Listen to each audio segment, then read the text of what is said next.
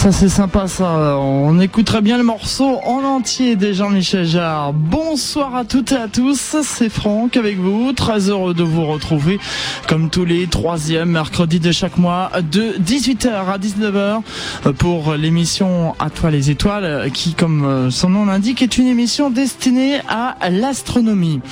Vous le savez, vous le savez peut-être pas mais je vous l'apprends, 2009 a été déclarée année mondiale de l'astronomie par l'UNESCO puisque nous célébrons cette année le 400e anniversaire des observations de Galilée, mais aussi le 40e anniversaire de, du premier homme sur la Lune, Apollo 11. On en a beaucoup parlé d'ailleurs le mois dernier. Et à cette occasion, toutes les émissions à toi les étoiles de cette année sont sur le thème de l'année mondiale de l'astronomie. Alors après avoir parlé en janvier du programme de l'année mondiale de l'astronomie en France, en février on a parlé de Galilée et de ses observations, en mars on a parlé des 100 heures d'astronomie qui ont eu lieu début avril. En avril, on a été voir comment se passait l'année mondiale d'astronomie euh, chez nos voisins les Belges.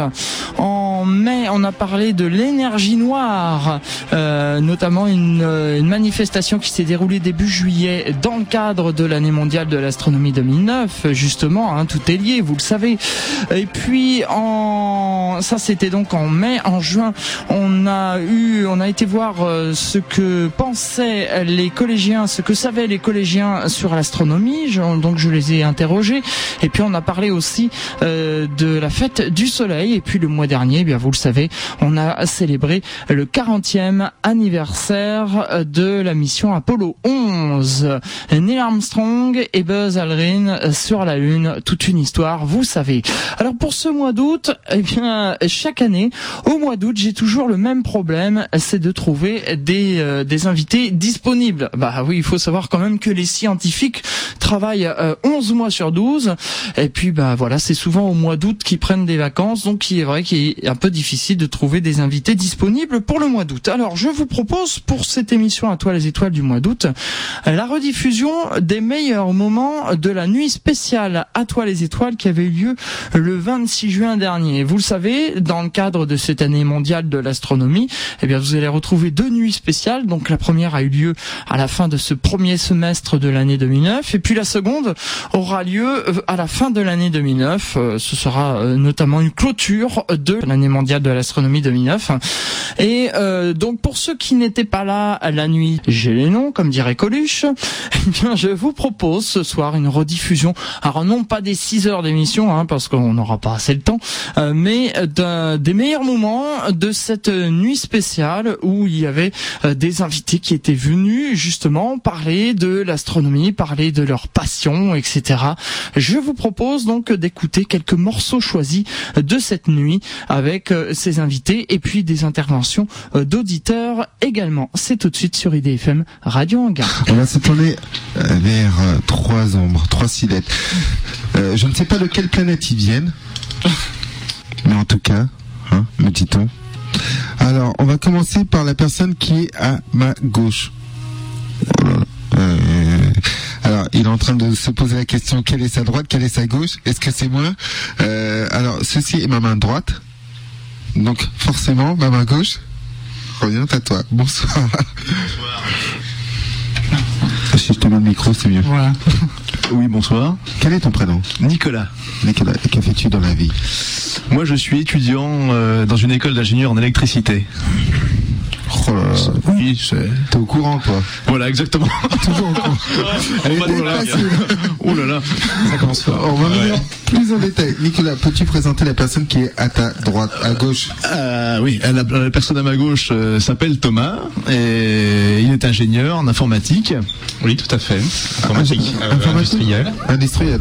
Oui, bah, c'est euh, pour travailler dans les dans les, euh, les sociétés euh, d'aéronautique, euh, genre euh, Snecma, Dassault, euh, voilà, ce genre de boîte. Euh, il va me dire qu'il a un petit pédigré, Snackman, Dassault. Ça va, on va revenir là-dessus plus en détail.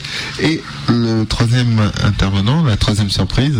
Donc moi je m'appelle euh, Pierre-François, euh, Pierre-François Mouriot. Je travaille actuellement au musée de l'air et de l'espace euh, du Bourget euh, sur une exposition. On en revient, on en reparlera peut-être un, un petit peu. Euh, une exposition qui va pour les enfants qui va ouvrir euh, début 2010. Mais sinon sinon, tu parlais tout à l'heure de ce qui nous unissait tous les trois, c'est la passion pour l'espace, passion commune pour pour l'espace, avec chacun un peu des spécificités. Il se trouve que mes deux collègues sont très intéressés par ce qui se passe plutôt du côté russe et en termes historiques ex-soviétiques. moi aussi, j'ai une grande attirance pour l'histoire de la conquête spatiale. Et puis on est tous les trois, et Franck vient de nous rejoindre. on intervient assez régulièrement sur un forum euh, qu'on citera assez souvent parce que c'est un forum euh, qui est très ouvert euh, aussi bien pour les passionnés que des gens qui s'intéressent un petit peu, qui ont besoin d'informations. Il suffit de poster une question dans le quart d'heure, on a la réponse en général. un forum très, actif, très actif qui s'appelle le forum de la conquête spatiale, le FCS.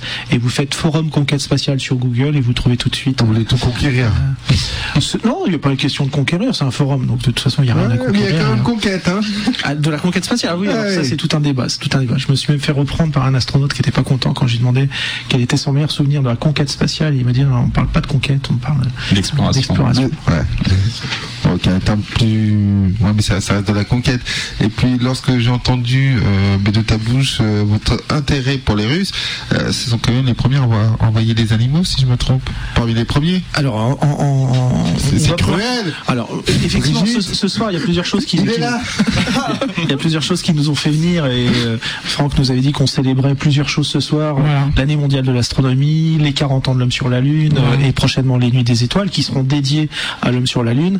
Bon bah voilà, si on fait un résumé extrêmement rapide, l'homme sur la Lune, c'est une conséquence de la course à l'espace que se sont livrés les Américains et les Russes dans les années 60 et c'est vrai que les premières manches, toutes les premières manches ont été euh, gagnées par les soviétiques qui ont commencé par l'envoi de, de, de, fusées. Et le premier donc d'abord d'un premier objet, un premier satellite, le Sputnik, dérivé d'un missile qui a, été placé en octobre 57, c'est le premier Sputnik, mais dès le mois de novembre, à bord du deuxième Sputnik, il y avait un animal, effectivement.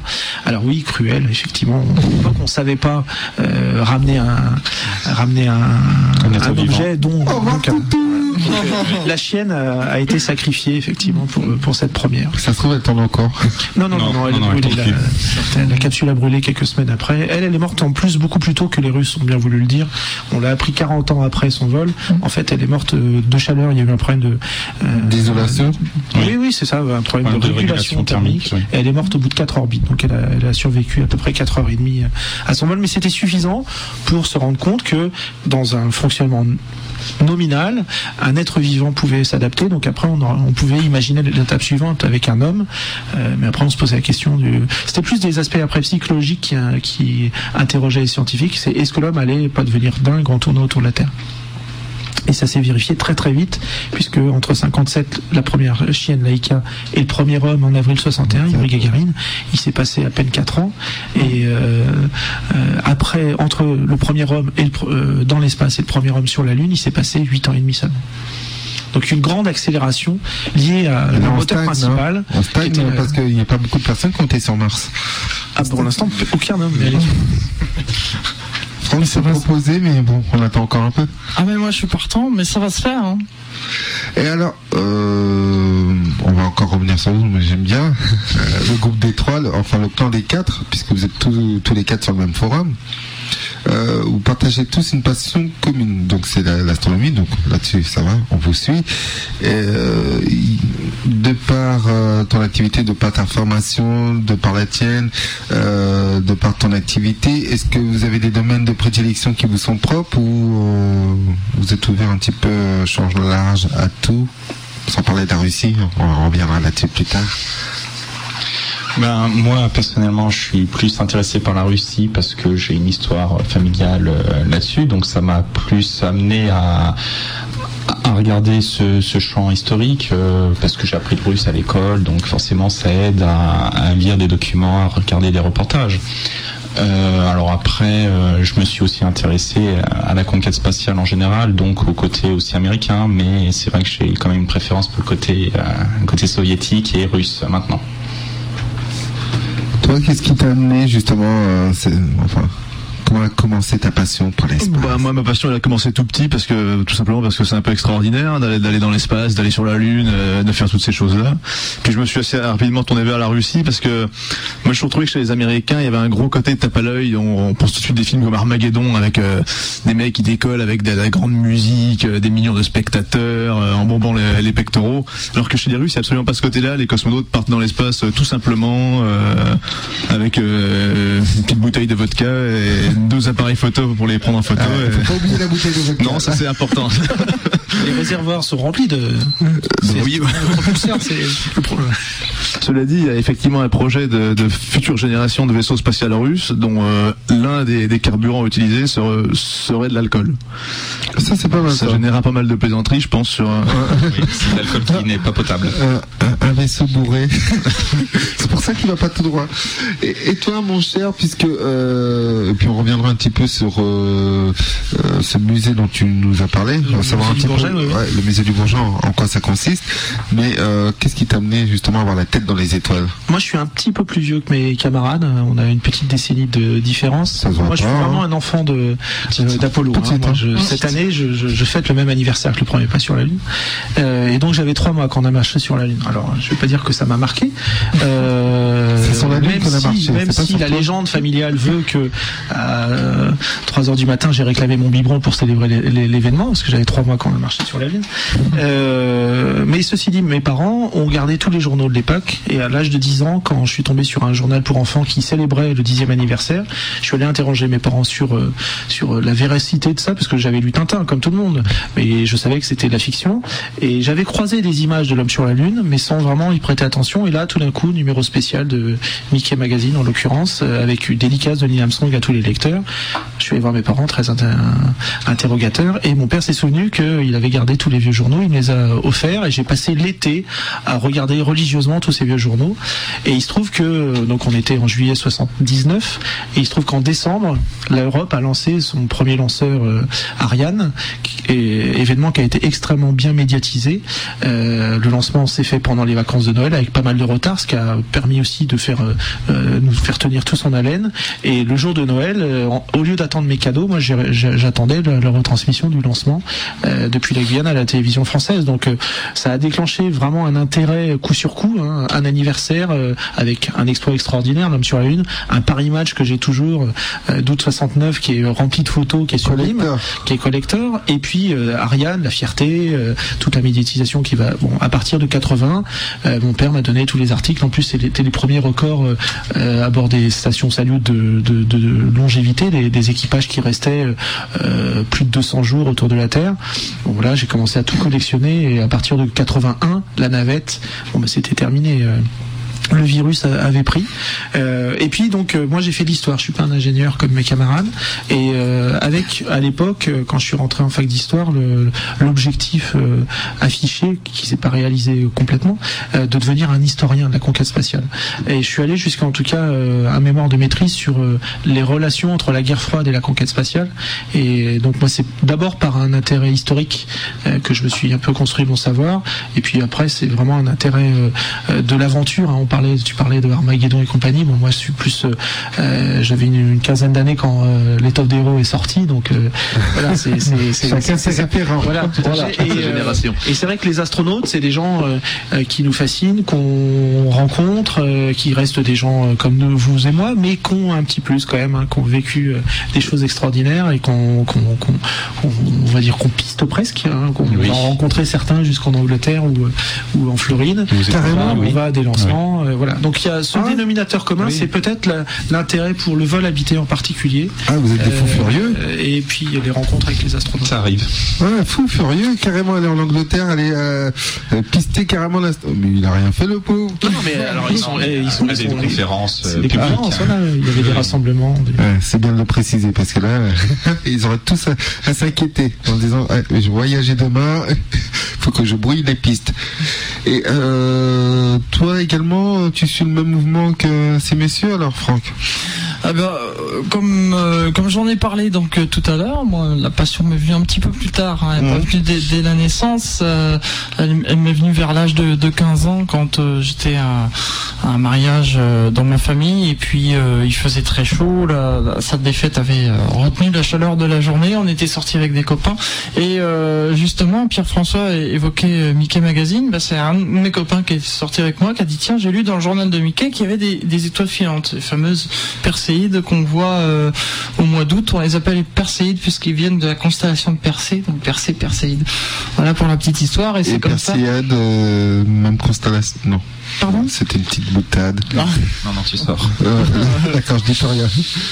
Et euh, donc voilà comment la passion m'est venue euh, petit à petit. Et puis ben, après, quand j'ai commencé à faire de la radio en, 1996, sur mon ancienne radio où j'étais, comme la direction a vu que j'étais passionné d'astronomie, on m'a proposé de faire des émissions d'astronomie.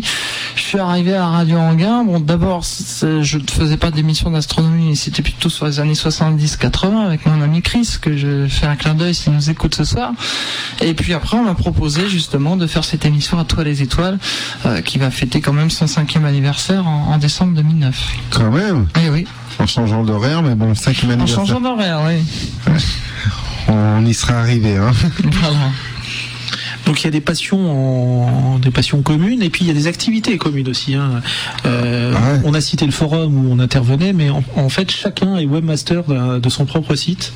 Euh, et peut-être qu'on peut en parler. bien sûr. Non, non, pas, pas accessible en ce moment, mais non, non, surtout l'informaticien, il n'a pas le droit, il va nous perdre avec. Euh...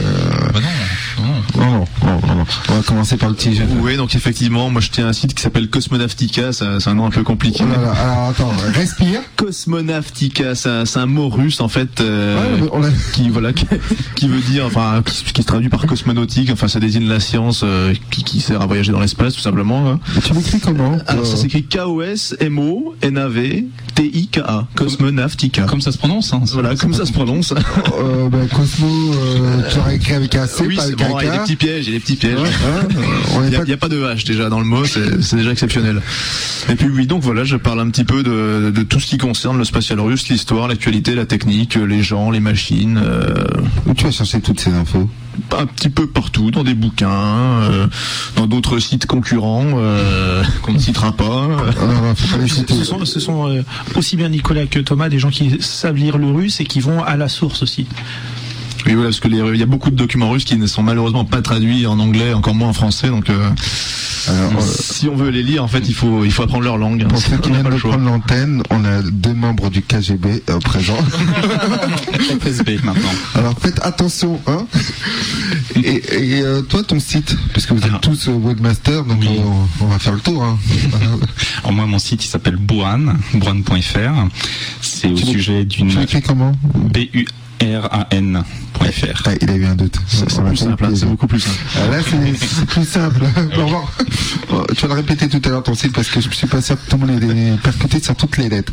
Brohan, et euh, en termes d'infos donc euh, en fait c'est spécialisé sur une navette spatiale soviétique qui s'appelait donc euh, Buran, qui n'a volé qu'une seule fois, mais qui a volé en automatique. Et donc c'est ça ce qui m'avait vraiment intéressé. Mais elle a volé qu'une fois oui, mais sans pilote, sans rien, tout par ordinateur. Et c'est ce, cet aspect technique euh, qui est que je trouve passionnant, parce qu'elle a volé euh, dans les années 80. Donc au début de l'informatique, on n'avait pas la, la, puissance de calcul qu'on a actuellement. C'est clair. Euh, L'ordinateur de bord, euh, il était cadencé à 33 MHz, hein, donc c'est l'équivalent d'un 486. Et encore?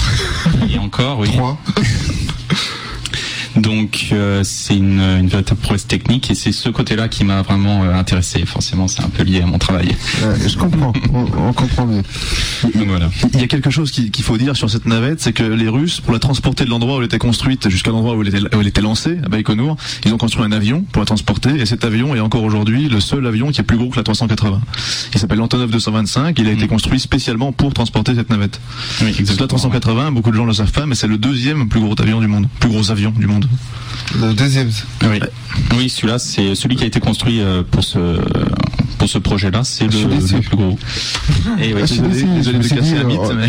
On était là, ouais, on va innover. La différence, malgré tout, c'est que la 380 est à 16 exemplaires pour l'instant, il va continuer à avoir des commandes. on, est, on est les meilleurs, nous, nous sommes bien d'accord. Des passagers, alors que l'Antonov, oui, je, je voulais vexer personne. C'est du fret, il y en a qu'un. On peut y mettre une navette spatiale, euh, avec une envergure incroyable. On peut y mettre des wagons de train. non, et on peut mettre aussi le fuselage d'un 747 à l'intérieur de cet avion. Donc c'est pas si anecdotique que ça. Effectivement, c'est très pointu. C'est un projet spatial euh, qui, passionne euh, Thomas depuis des années. Et il, encore, elle a volé en 88. Et depuis 88, on a encore régulièrement des, des scoops, des choses incroyables. puis après, c'est très emblématique puisque les, exemplaires de Bourran sont en train de pourrir euh, parce qu'il y en a eu plusieurs de construire, de construits. Ils sont en train de pourrir les uns après les autres dans des hangars. Certains s'écroulent dessus. Donc il y a aussi toute une mythologie autour. Ah bah c'est la crise. C'est euh, parce qu'en fait c'est arrivé un peu trop tard. Euh, elle a volé en 88. Hein, la, fin de, ouais, la, fin de l'URSS c'est 91. 91 donc après. Et puis ça coûtait extrêmement cher comme les navettes américaines, alors que les soviétiques avaient des lanceurs beaucoup plus performants d'un point de vue économique. Et euh, donc donc c'est ça qui a arrêté le projet. Mais il faudra inviter Franck Thomas pour en parler, puisque c'est c'est une conférence, enfin une émission à, à elle toute seule, hein, Bourane. Pourquoi pas, oui. Pourquoi pas oui, ça va être pointu. Hein. Mais euh, autant dire tout de suite, je pense que ce sera plutôt en 2010, parce que là, ah cette année, tout est sur la, la MA 09. Voilà donc petite pause.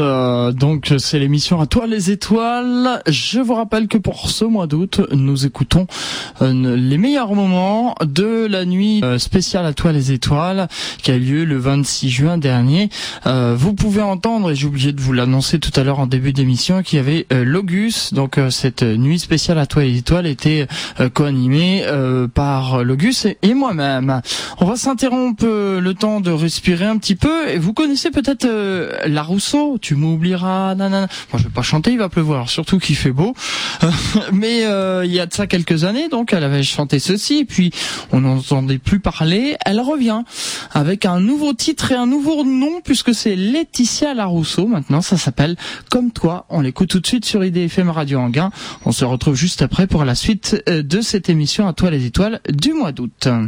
C'est l'émission à toi les étoiles comme tous les troisièmes mercredis de chaque mois de 18h à 19h et le thème de cette émission du mois d'août, eh bien c'est les meilleurs moments de la nuit spéciale à toi les étoiles qui avait eu lieu le 26 juin dernier, co-animé par euh, Logus et moi-même euh, Franck à l'occasion de l'année mondiale de l'astronomie 2009. Et je vous rappelle qu'il y aura une autre nuit spéciale, ce sera à la fin de cette année, donc en décembre euh, pour clôturer cette année mondiale de l'astronomie 2009.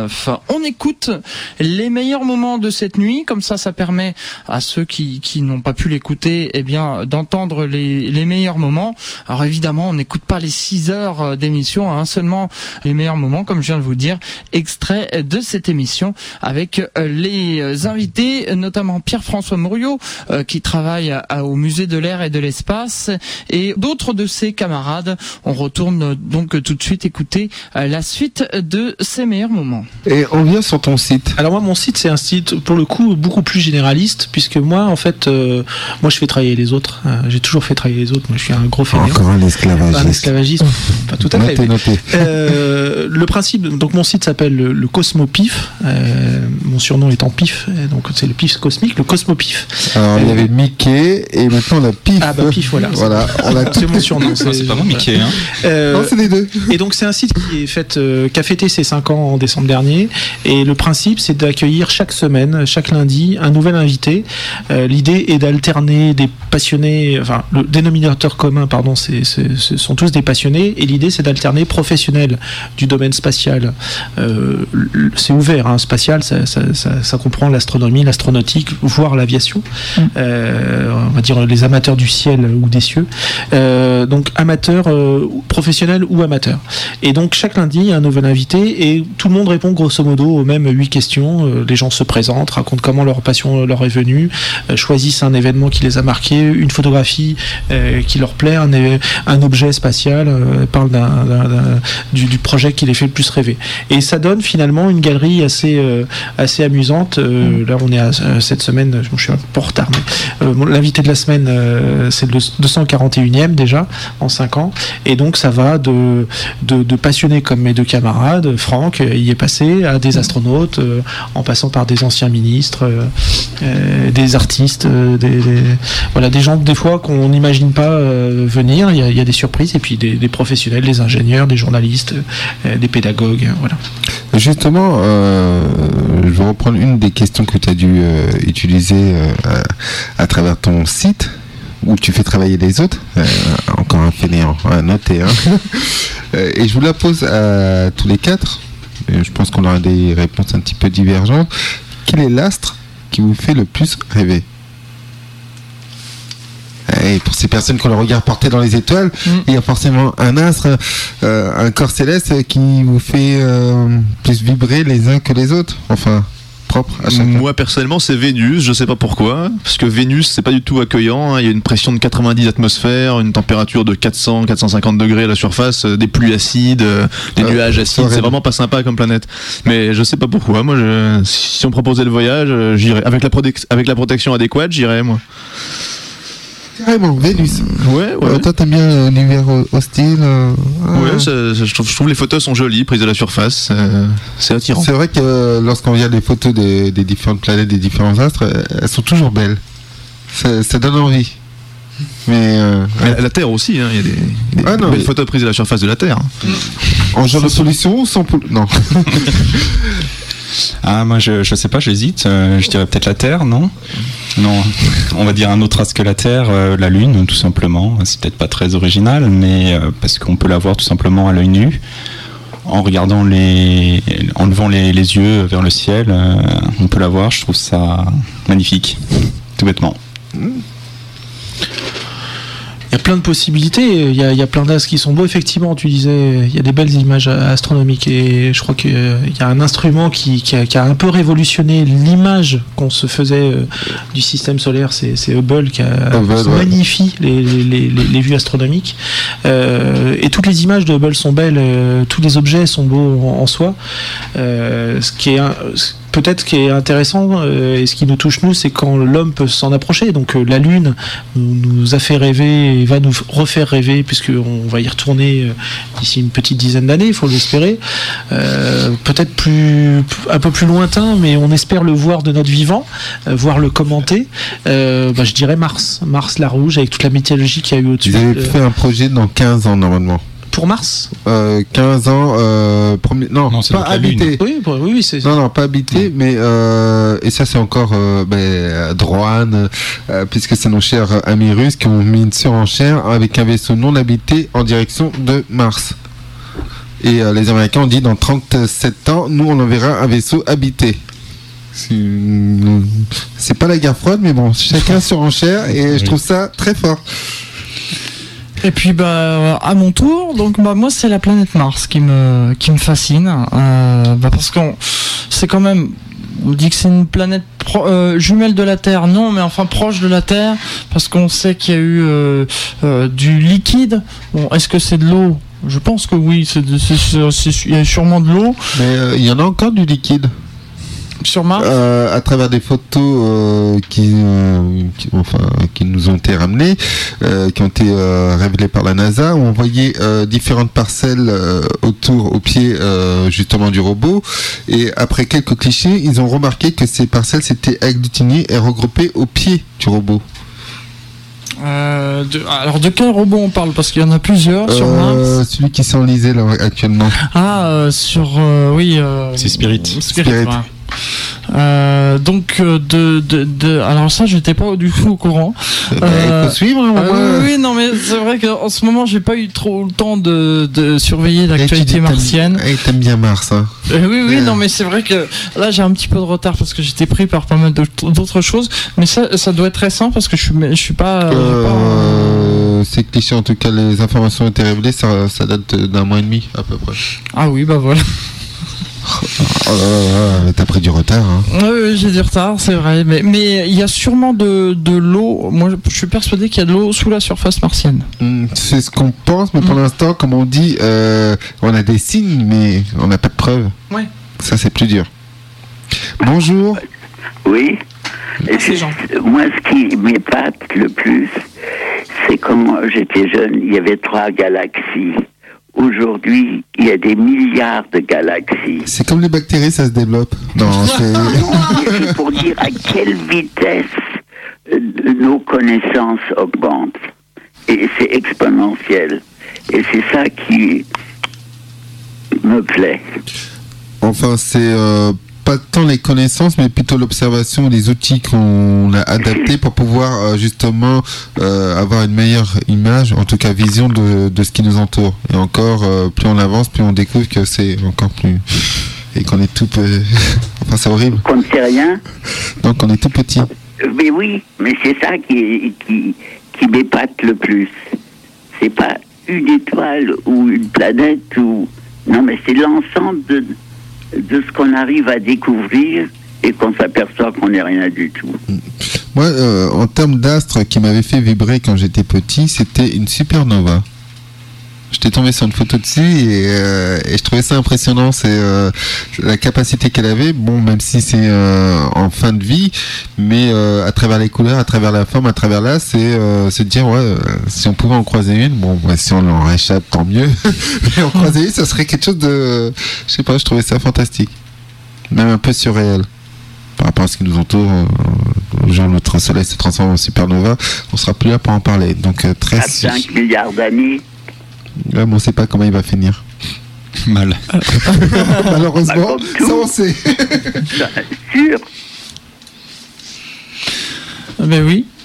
Alors, euh, est-ce que Jean avait euh, des questions à poser? Par rapport à nos, à nos invités. Oui. Oui, av- avec l'ensemble de vos connaissances, euh, où est-ce qu'on en est et quelles sera euh, les, les nouvelles énergies, parce que les fusées, c'est des vélos dans... C'est rien. Euh, comment ça va progresser dans le futur? Je suis vieux et je ne verrai plus grand-chose.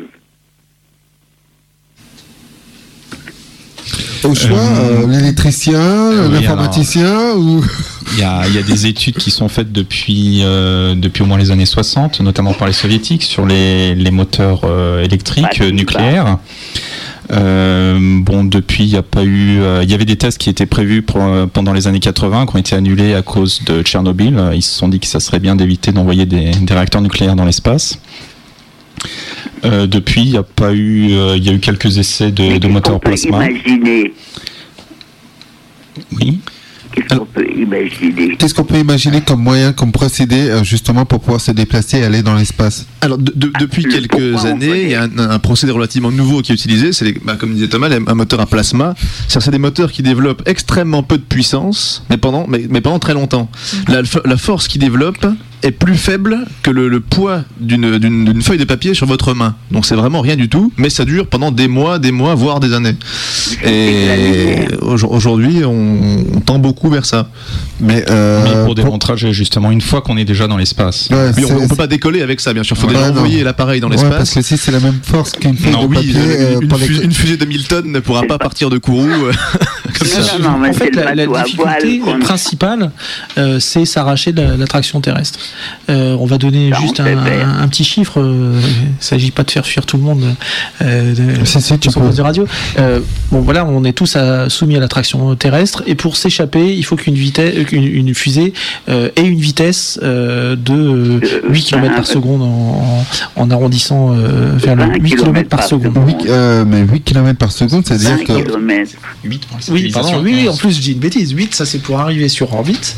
Euh, donc la, la station euh, ISS qui tourne autour de nous, elle est à 27 000 km/h et elle reste prisonnière malgré tout. hein. elle est en chute libre autour de la Terre, en chute libre permanente. Permanente. Euh, elle reste prisonnière de la, la- la- la gravité. À l'intérieur, on s'y trouve en impesanteur, mais on reste soumis à la gravité euh, terrestre.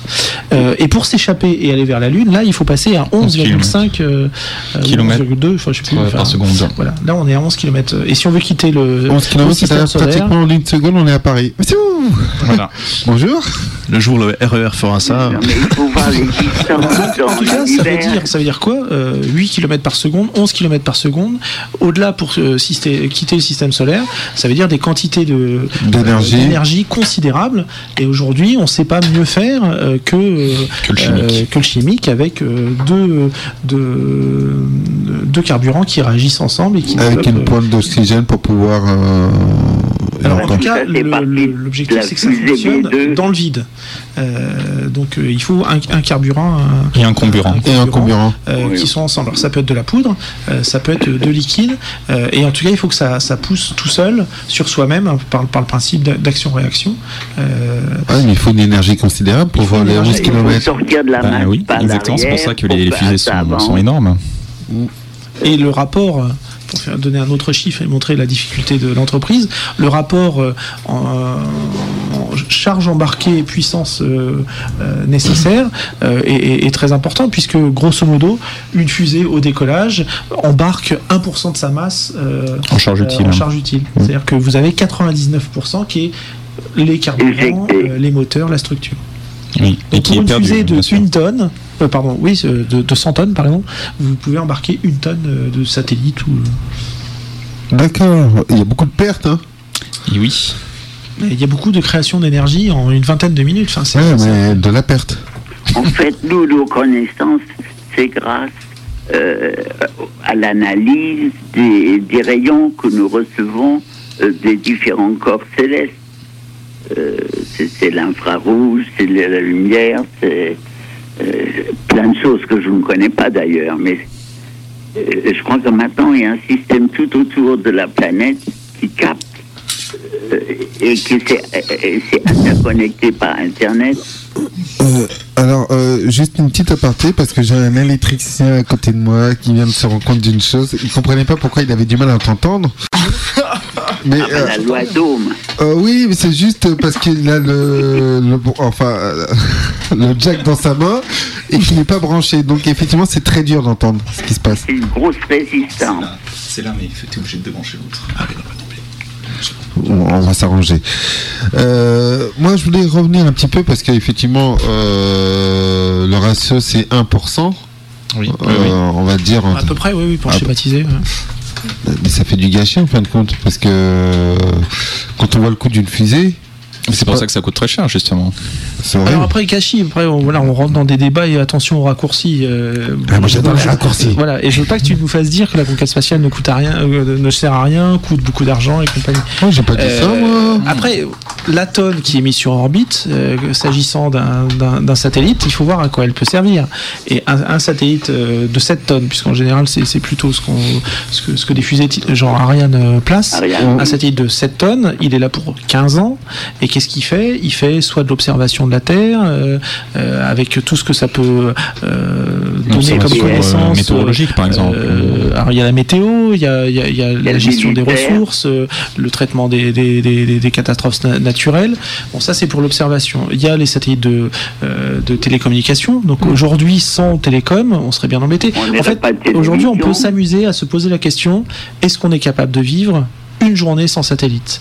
Ouais. Et le l'ESA a fait euh, une petite simulation, enfin euh, un petit film qui montre que euh, quelqu'un, un, un Européen lambda qui se lève le matin, qui écoute la radio, qui a des informations avec des correspondants, euh, qui écoute la météo, qui a le bulletin météo, qui monte dans sa voiture, qui utilise le GPS, qui passe deux trois coups de fil à l'étranger depuis son son, son, son bureau, qui non depuis son bureau, qui se surfe sur internet, qui se sert de, de Google Google Images, Google Maps, qui rentre chez lui, qui regarde un match de foot en mondio vision, euh, qui repasse par la météo, qui bon il aura utilisé à peu près une quarantaine de satellites.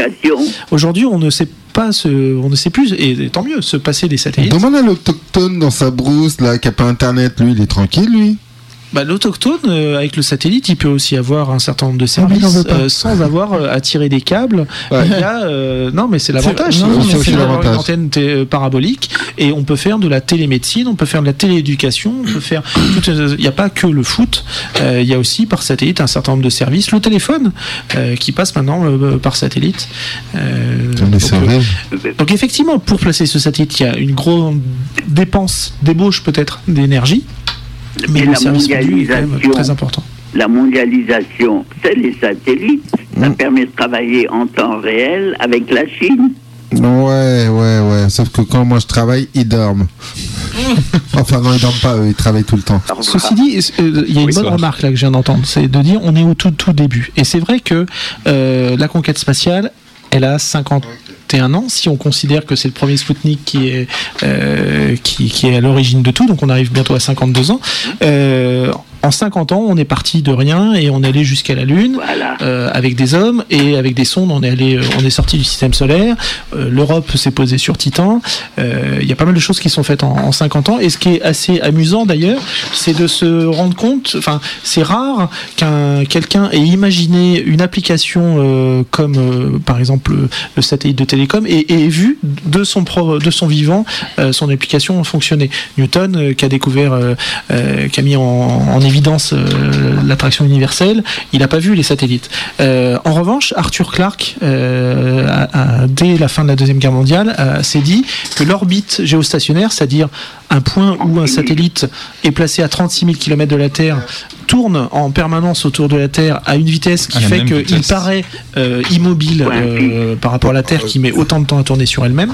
il s'est dit sur cette orbite qui paraît fixe, géostationnaire, euh, si on place un satellite, ça sera un relais parfait puisque il sera facile à viser et on lui envoie un signal, il nous le renvoie grâce à ses antennes. Mm. Et il a imaginé les télécommunications de demain en 45 et il a, il, a, pu le voir puisque 12 ans après, on avait le premier satellite euh, sur orbite et le premier satellite de télécom, ça doit être 62, euh, donc 5 ans, 5 ans plus tard, donc 17 ans après qu'il ait imaginé cette application. Et donc c'est vrai qu'on est dans une science jeune avec des gens qui ont imaginé les choses et qui les ont vécues. Bon, on parle pas de Tsiolkovsky qui est euh, sûrement au-dessus de, des, des, lits, euh, dont le portrait est sûrement au-dessus des lits de, Thomas et Nicolas. Nicolas, c'est le cas.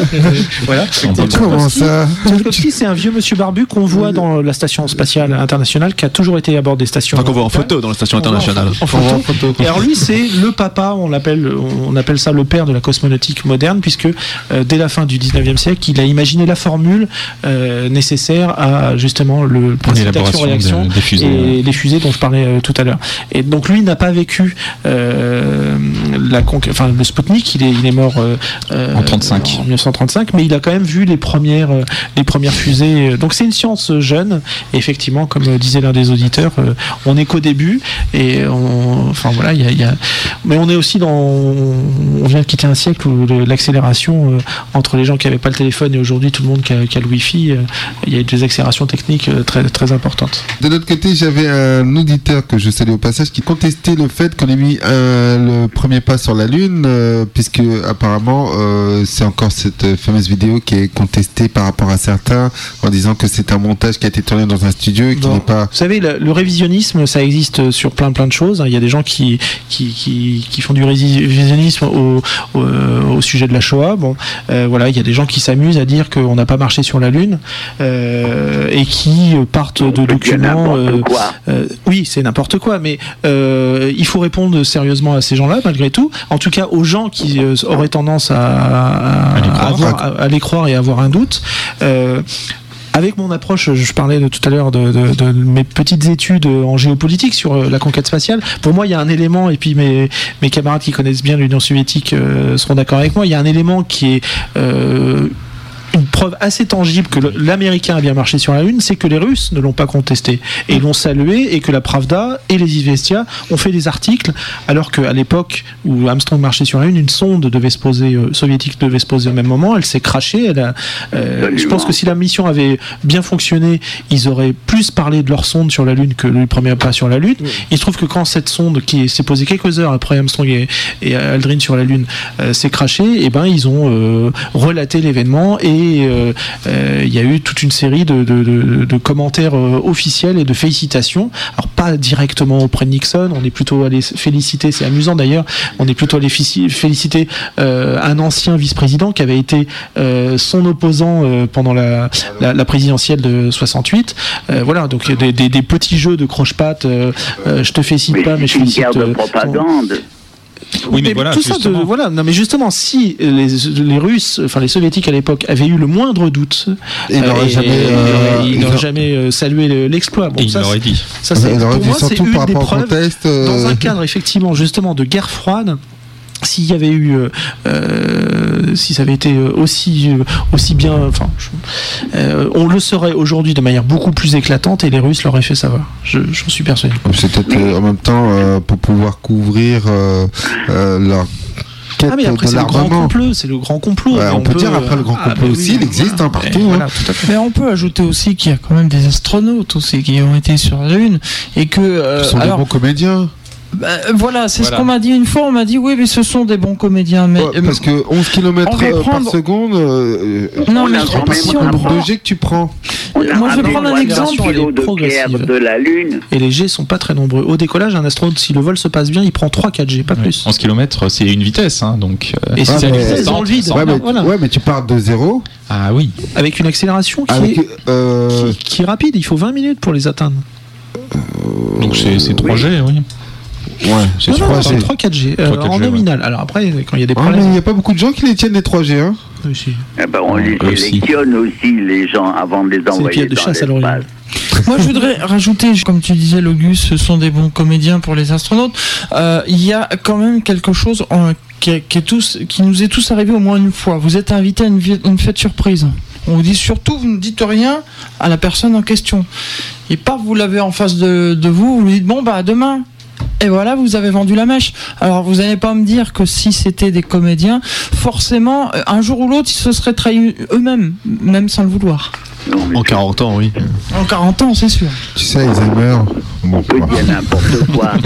Euh, on, a ramené 300 kilos de pierres lunaires qui avaient des caractéristiques différentes, un peu euh, des pierres qu'on trouve sur la Terre. Ouais, mais ça après c'est euh, comme on dit, c'est la modification au niveau de l'architecture moléculaire euh, qui euh, et puis en même temps on y retrouve beaucoup de composantes ici de la Terre et puis on a tendance certaines hypothèses disent que c'est suite à un choc avec un justement c'est l'analyse de ces échantillons qui ont permis de, de, valider cette hypothèse. Cette hypothèse comme quoi c'est dû suite à un choc avec un météorite que les fragments se sont ben, amorcés enfin regroupés hors euh, ben, de la Terre, un peu plus loin, et ont formé avec euh, les années, par la pression, oui, euh, par la pression, ben, cet astre lunaire qu'on voit au-dessus de notre tête. Comme quoi, hein voilà donc pour ces meilleurs moments de cette nuit du 26 juin 2009. On va s'interrompre le temps d'une respiration musicale de nouveau avec Sinsemilia. Ça s'appelle Prendre le temps. Prenez le temps justement, c'est les vacances. On se retrouve juste après pour conclure cette émission à toi les étoiles du mois d'août. Retour dans les studios pour conclure cette émission à toi les étoiles du mois d'août. Vous avez pu entendre donc euh, depuis le début de cette émission, depuis 18h, les meilleurs moments de la nuit du 26 juin dernier. Euh, une nuit spéciale à toi les étoiles, co-animée par euh, Logus et, moi-même, où nous avons parlé, bah, comme vous avez pu l'entendre, de l'année mondiale de l'astronomie, du 40e anniversaire d'Apollo 11, du, du 400e anniversaire des observations de Galilée, ce qui fait que cette année 2009 a été déclarée année mondiale de l'astronomie par l'UNESCO.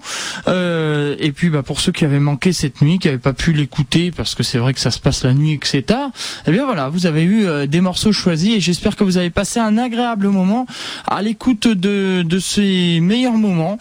nous allons bien conclure cette émission à toi les étoiles. Dans un instant, vous allez retrouver le journal de Radio France Internationale. Et puis, avant de conclure, eh bien, je vais vous parler un peu du programme des mois à venir. Le mois prochain, mois de septembre, en attente de confirmation, mais normalement, on devrait parler des nuits galiléennes, puisque vous savez, au début de l'année, donc au mois d'avril, on a eu les 100 heures d'astronomie. Hein, pendant 100 heures, partout dans le monde, on a fait de l'astronomie pendant 100 heures.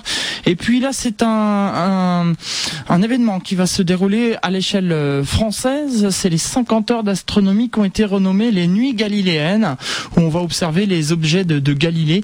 Euh, donc à ne pas manquer, on en parlera le mois prochain.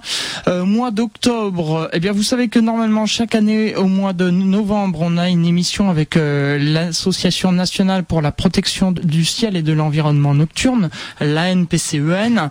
Euh, eh bien cette émission aura lieu cette année, mais va être avancée au mois d'octobre puisqu'ils organisent au mois d'octobre pendant les nuits galiléennes le jour de la nuit, justement pour lutter contre la pollution lumineuse. Donc soyez au rendez-vous au mois d'octobre.